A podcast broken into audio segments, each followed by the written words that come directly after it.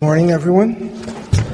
It's good to be here. It's been a long time. I can't remember last time I was here. Maybe it was uh, maybe it was ten years ago. I can't remember, quite remember, but it's really good to be here. And thank you for your consistent support and love that you show to me and Shirley. We thank you for the ministry that you sent us out uh, to perform for Mission in North America. And I'm assuming that I'm going to have a longer sharing time during the Sunday school hour, but ex- very, very briefly, uh, I want to see an indigenous reform movement among African Americans, particularly uh, a cross-cultural ministry uh, within our denomination. And to that end, my job is to reach, R-E-A-C-H. That is, I recruit, I recruit African Americans from reform seminaries all over the country. I travel and try to meet them before they even enter seminary. While they're in seminary, I, I work with them as they're going through and then try to recruit them into the PCA. I educate. I educate our denomination. I go to presbyteries. I go to churches, helping our churches to understand cross-cultural ministries. I assess. I'm involved in the assessment center in Atlanta that meets five times a year, assessing potential church planters. I coach. I coach our pastors who are all over the country as they need support and as they need encouragement. I coach them. And then there's an H which stands for help, and I just needed to to to, have, to, to make the acronym REACH work. So that's why there's an H there. So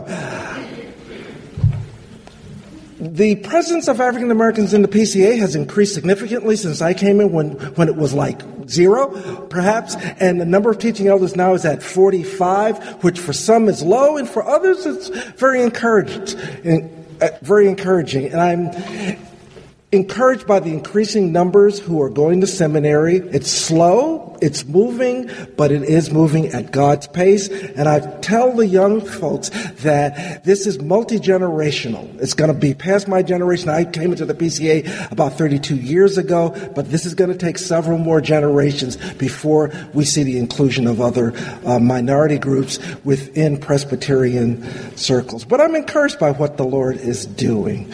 So, with that brief um, uh, overview of what I do, let's turn to the Word of God. I'm going to be looking at Isaiah 6, very famous passage that most of us are probably familiar with.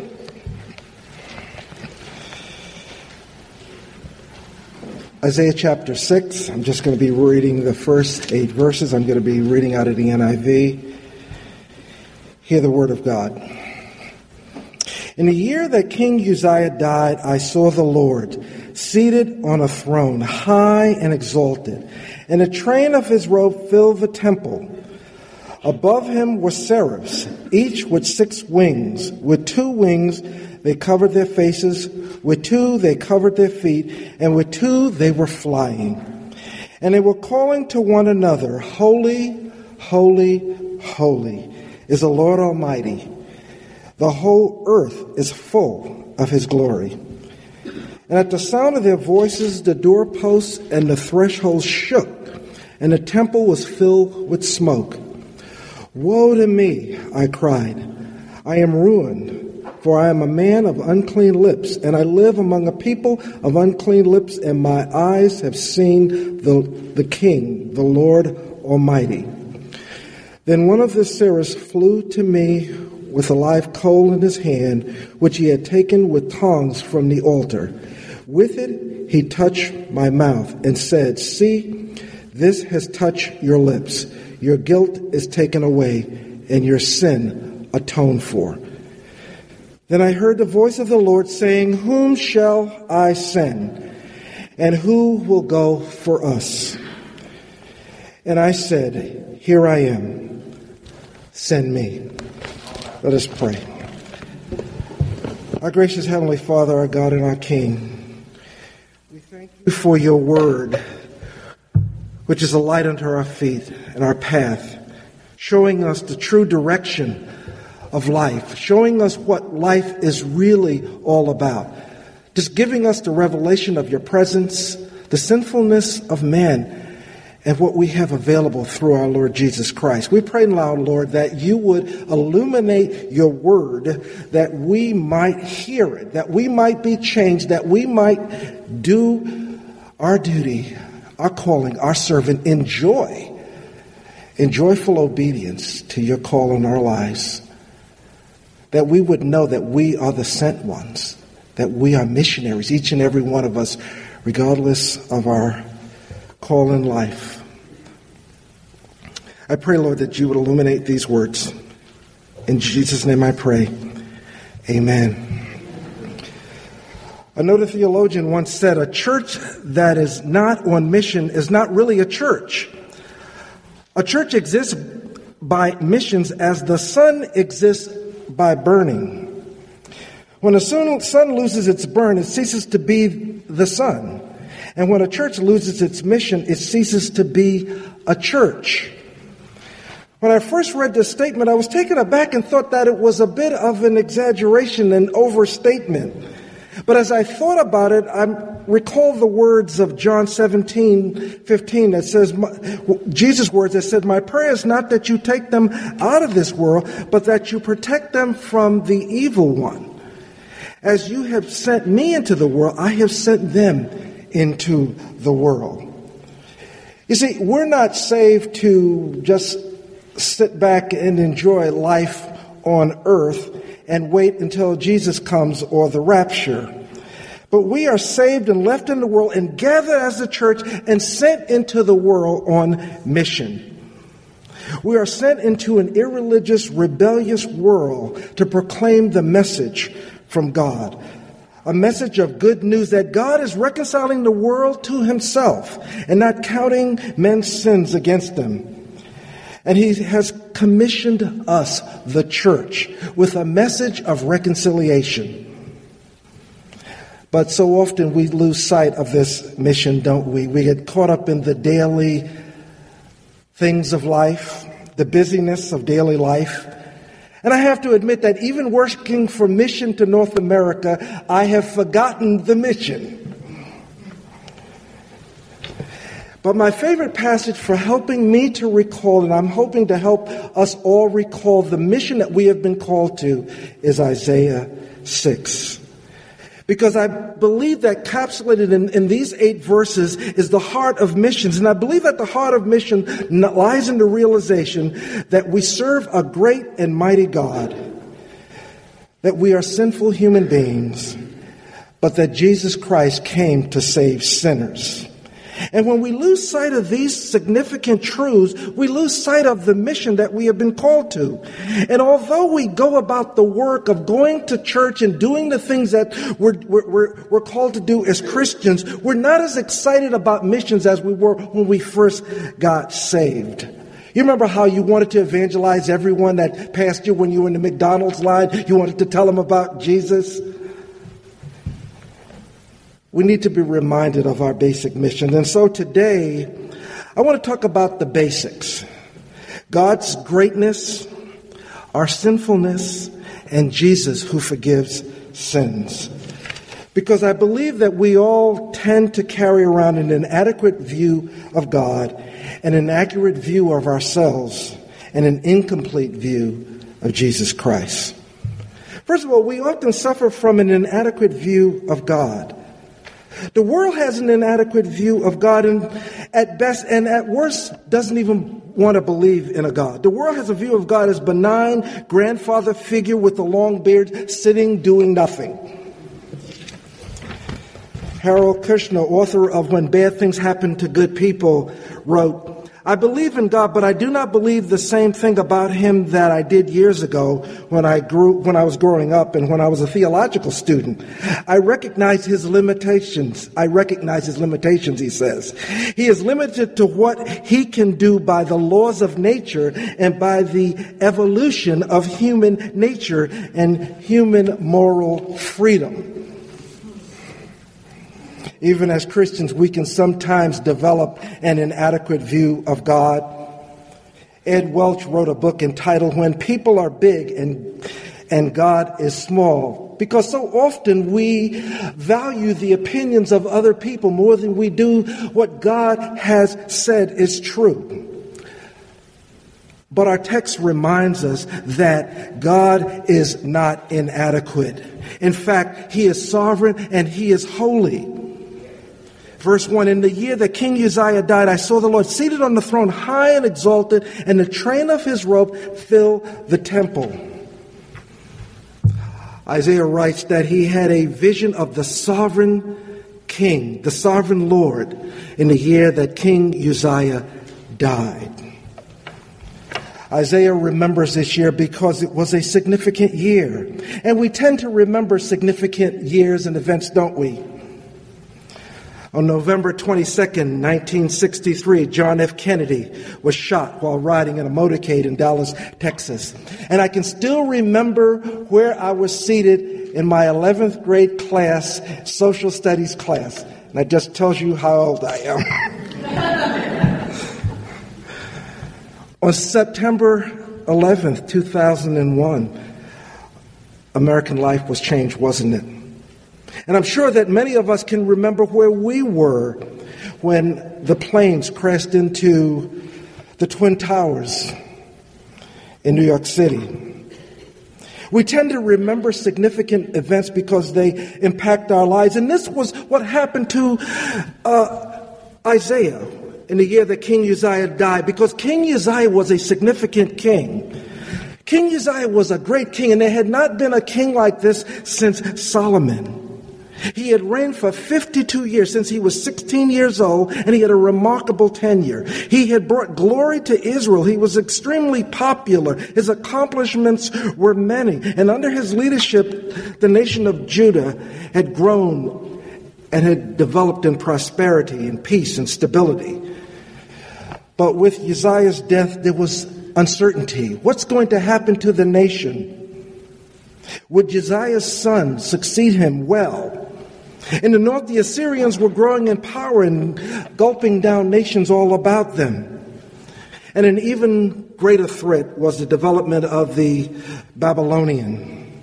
And there was fright, there was fear. What's going to happen to us? And so it might be understandable when Uzziah went, when, when Isaiah went into the temple, that there was certain certain level of uncertainty.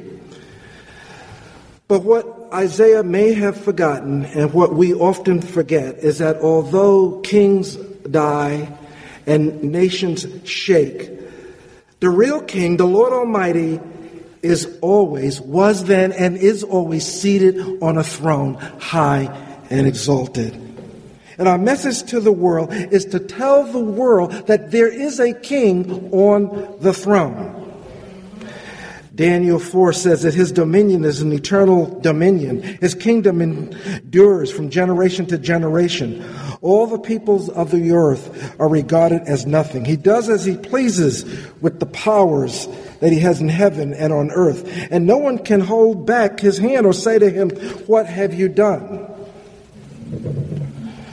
Proverbs 16 reminds us that the lot is cast into the lap, but at every decision is from the Lord. It's so hard to believe that even what goes on in Las Vegas is under the hand of our Lord.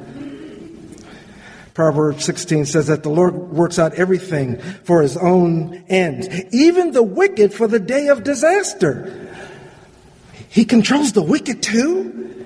And some of you may be thinking then why does God still blame us for who can resist his will? But Romans 9 reminds us that, but who are you, O man, to talk back to God? Shall what is formed say to him who formed it, why did you make me like this? You see, God is in total control and he doesn't need our permission to do as he pleases. He is sovereign. But not only is he sovereign, he is holy. Isaiah 6 says, Above him were seraphs, and each had six wings, and with two they were covering their faces, and with two they were covering their feet, and with two they were flying, and they were calling to one another, Holy, holy, holy is the Lord Almighty. The whole earth is full of his glory. Isaiah saw seraph flying about. And just in case you're thinking of little tubby angels with little wings flying, you need to get that image out of your mind. You need to think more like, like fighter jets flying about, because these are fiery angels flying about. And the seraphs were calling out.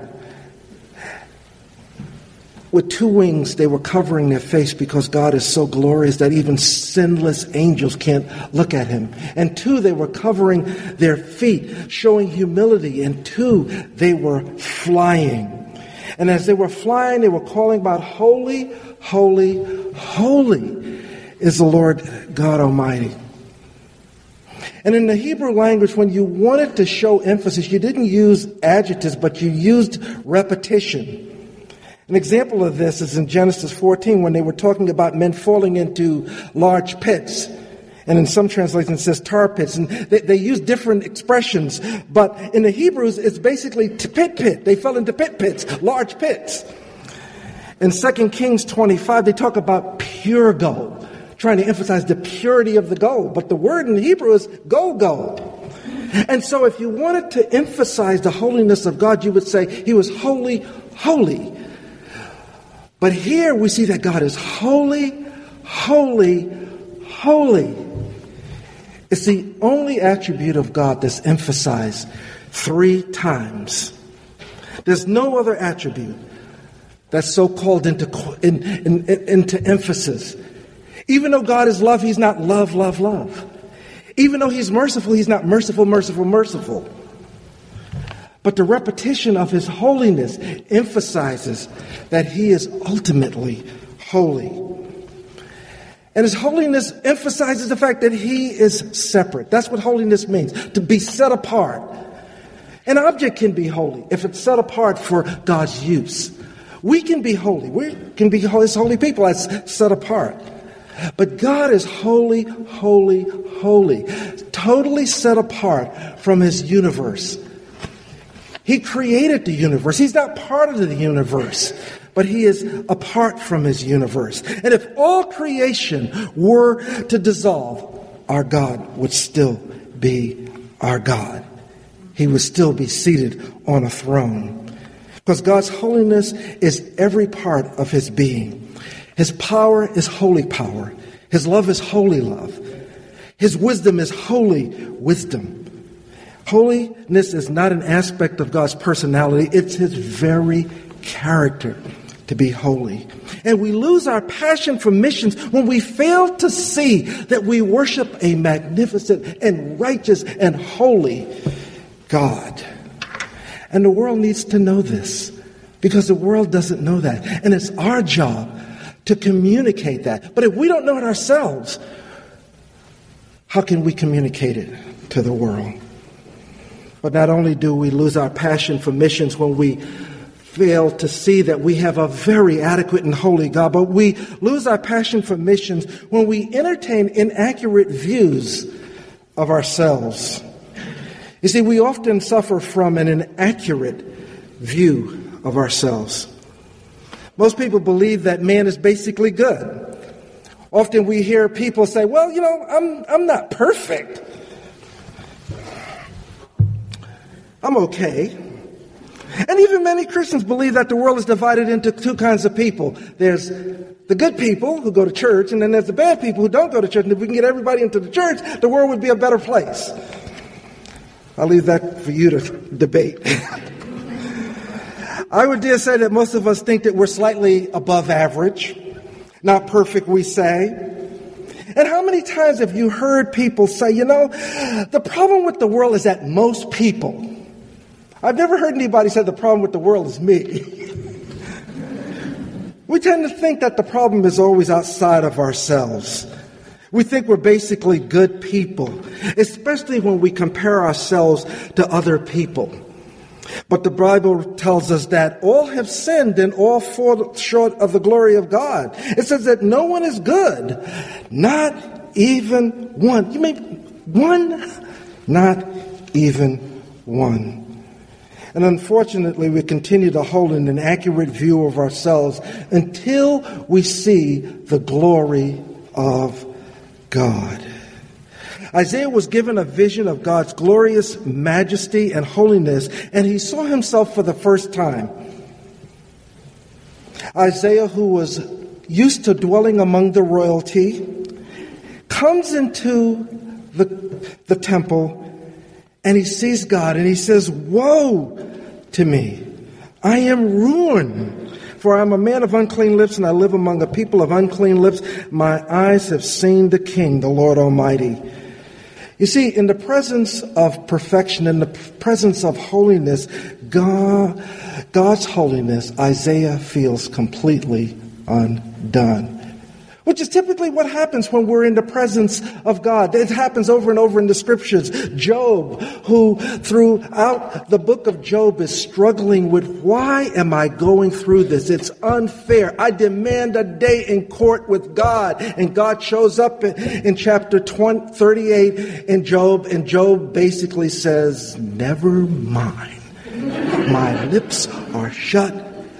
I spoke too soon. Peter was invited to throw his net over the side of the boat. He had fished all night and he said, We fished on it, there's no fish out there. But to honor you, Jesus, I'll he throws it over and he catches such an enormous catch of fish that he realizes that he's in the presence of someone that, that is holy. And he says, Depart from me because I'm a sinful man. You remember the disciples who were terrified because of the storm? And Jesus is sleeping, and they wake him, and he quiets the storm with his word. And they realize that they're in the presence of someone really significant. And, they say, and the, the scripture said they're more, even, even more terrified now than they were before the, when the storm was striking. See, when we catch a glimpse of the holiness of God, we see our sin and we're undone. Have you ever felt embarrassed or undone when your sin is revealed? And perhaps this is how David felt when his sin was revealed. He was okay until, some, until Nathan said, Thou art the man. You remember David had committed adultery with Bathsheba and tries to cover it up by first getting Uriah drunk and to go with his wife and then having him killed.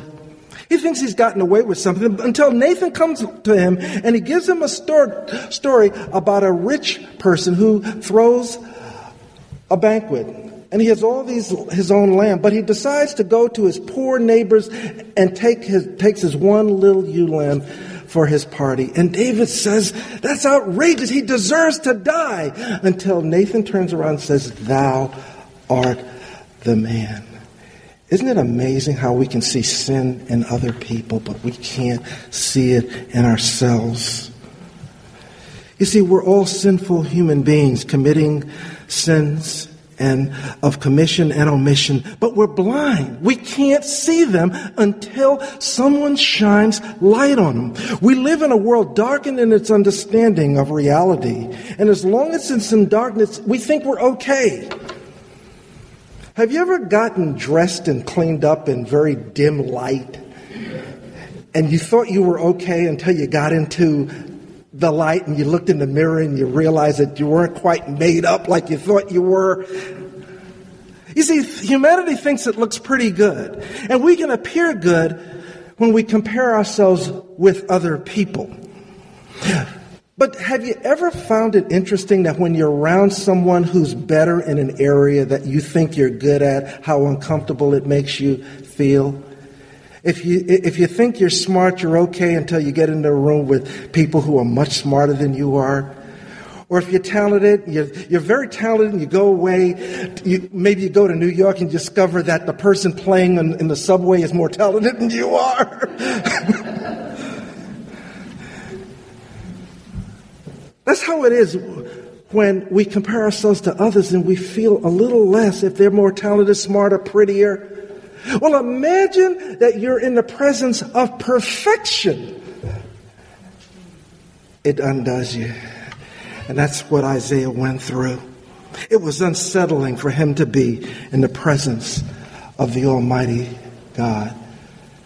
See, there's this myth that we, we believe that as we grow in our faith and knowledge, that we get better and better and better, and we think more highly of ourselves. But the truth of the matter is that as we grow in our faith and God shines His light on, we begin to see more and more of the stuff of sin. And we begin to repent. That was Paul's experience. He starts off his ministry in 1 Timothy saying, in, in, in 1 Corinthians saying that, calling himself the least of the apostles. Pretty modest statement, but he put himself up there with the apostles.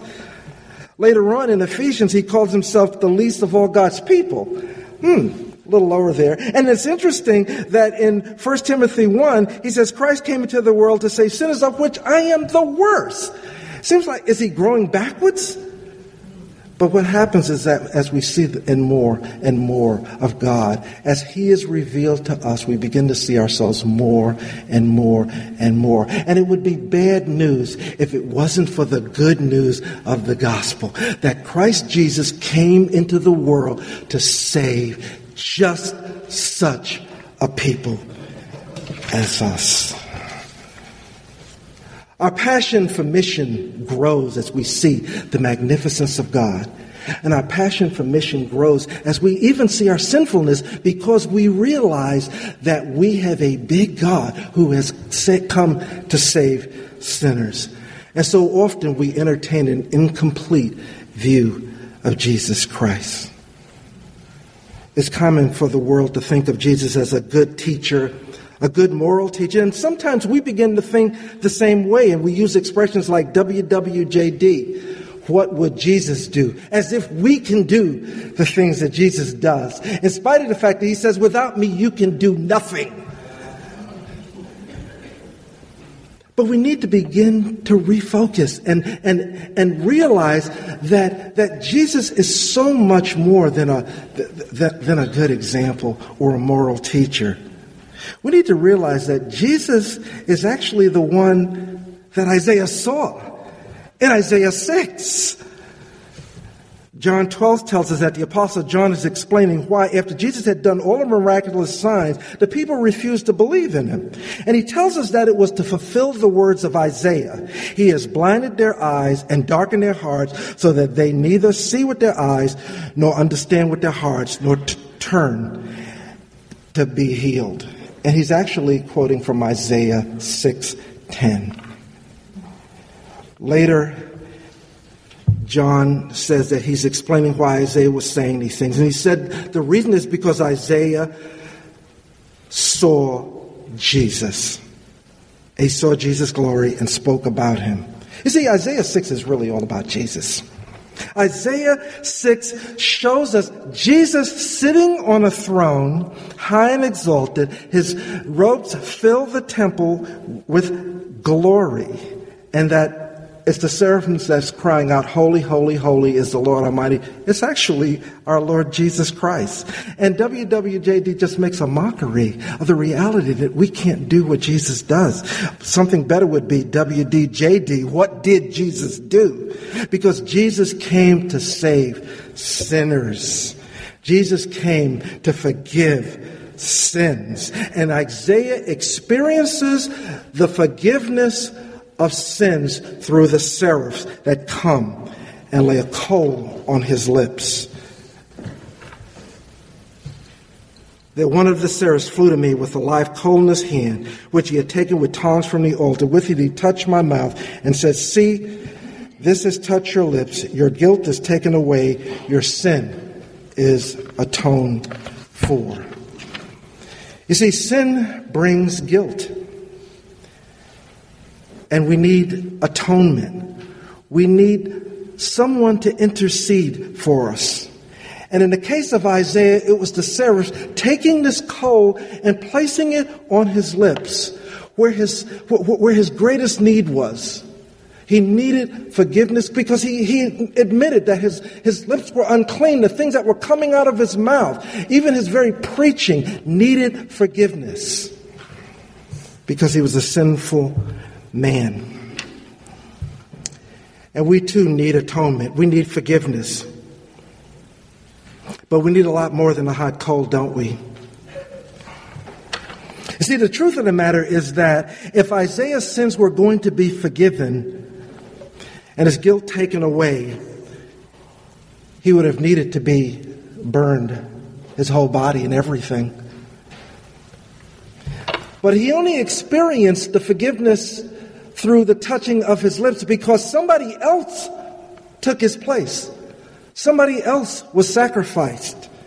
You see, symbolically, this was shown in the sacrifice of animals in the Old Testament. The Israelites would often bring a bull or a goat, and that animal was sacrificed for them. But we know from Hebrews 10 that it's impossible for the blood of bulls and goats to take away sins. And therefore, Christ came into the world. And he said, Sacrifice and offerings you did not desire, but a body you prepared for me. With burnt offerings and sin offerings you were not pleased. Then I said, Here am I. It is written about me in the scrolls. I have come to do your will. Isn't it an incredible miracle of God's grace that the one that is high and exalted, seated on a throne, disrobed, and came to earth? But he did not just come to earth. He walked our streets. He took our abuse and he voluntarily went to the cross and he died that our sins might be forgiven, that we would not have to die ourselves. The Holy One, the one who is holy, holy, holy, lifted up, died for us. And it's when we lose sight of this reality that we lose our passion for missions. But when we hear this, when we experience this reality, our passion for missions is revived. Our passion begins with a holy and righteous view of the sovereign one, a realistic view of ourselves and our sin, and an accurate view of the reality of who Jesus is. You see, we are very much like Isaiah going about doing the business of church daily, and he walked. And my friend Jack Miller used to say that Isaiah went to the temple that day, and the last person he expected to encounter was God.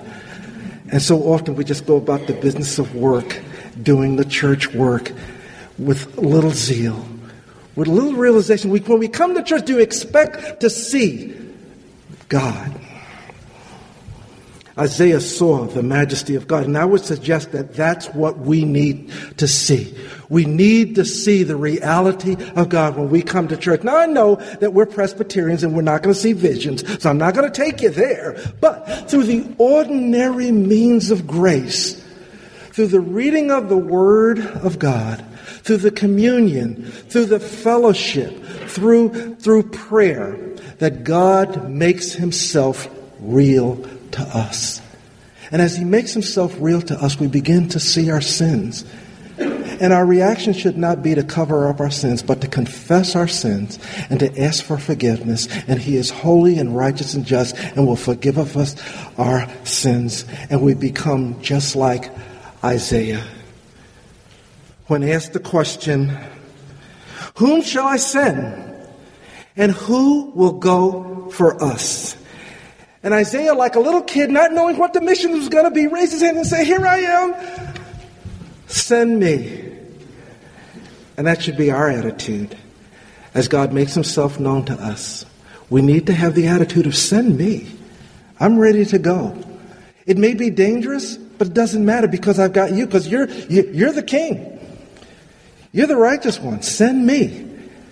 If it's next door to my neighbor, if it's a coworker, Send me.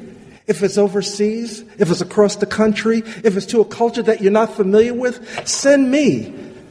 Because I know who I am. I know, what my, I know that my sins are forgiven. And I know the righteous one who sits high on his throne, highly exalted. Holy, holy, holy is his name. Let us pray. Our gracious God and Father of our Lord Jesus Christ, we thank you we thank you that one came before us. We thank you that you have made yourself known. If you had not, Lord, we would still be in darkness. But you revealed yourself through your Son. You gave us and you give us your word that illuminates our hearts and the reality that we are fallen, that we're rebellious. But you have shown yourself to be good. You have shown yourself to be love by sending your one and only Son into the world that he might die on our behalf, that we would have the righteousness of Christ Jesus. But it's not just for us to enjoy and then one day come to be with you, but you have given us a message of reconciliation, that you're reconciling the world through us the church. And I pray, Lord, for this church. I pray that we be a mission hearted church. I pray that you would reveal yourself more